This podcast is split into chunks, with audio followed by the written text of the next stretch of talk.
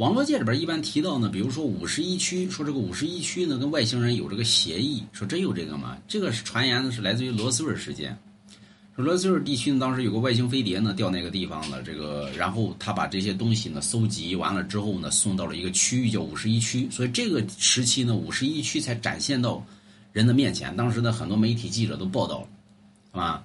说这个五十一区里边有外星人，说这外星人跟这个五十一区有有这个协议，说真有吗？真有个毛线，对吧？嗯，不知道啊。那么，那么后来呢？新闻媒体报道，军方站出来承认呢，说这个禁止以此事报道。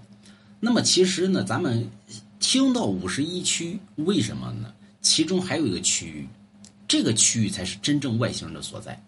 那么五十一区里边根本就没有外星人，哪有外星人呢？这个地方叫杜尔塞基地，啊，可能很多人没听说过，你查一下就能，估计很难查到，啊，这个地方叫杜尔塞基地，深达七层，就是在底下深达七层之间的跟五十一区是一样的，不允许进入的。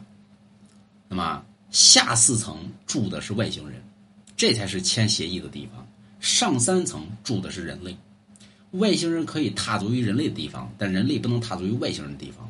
像各种的蜥蜴人了，什么人呢？对吧？都有，就是外星人，总共有十八种，十八种外星人。所以咱们看美国的很多片子里边，但真假不知道啊。美国的片子里边都拍有，比如说这个人类跟外星人就共处，哎，这个其实就来自于杜尔塞基地的传闻。所以杜尔塞基地乃为真正的研发基地。那么五十一区呢，是一个试飞基地。据说呢，在这个杜尔塞基地跟五十一区底下有一条通道，可以直接从杜尔塞基地通往于五十一区。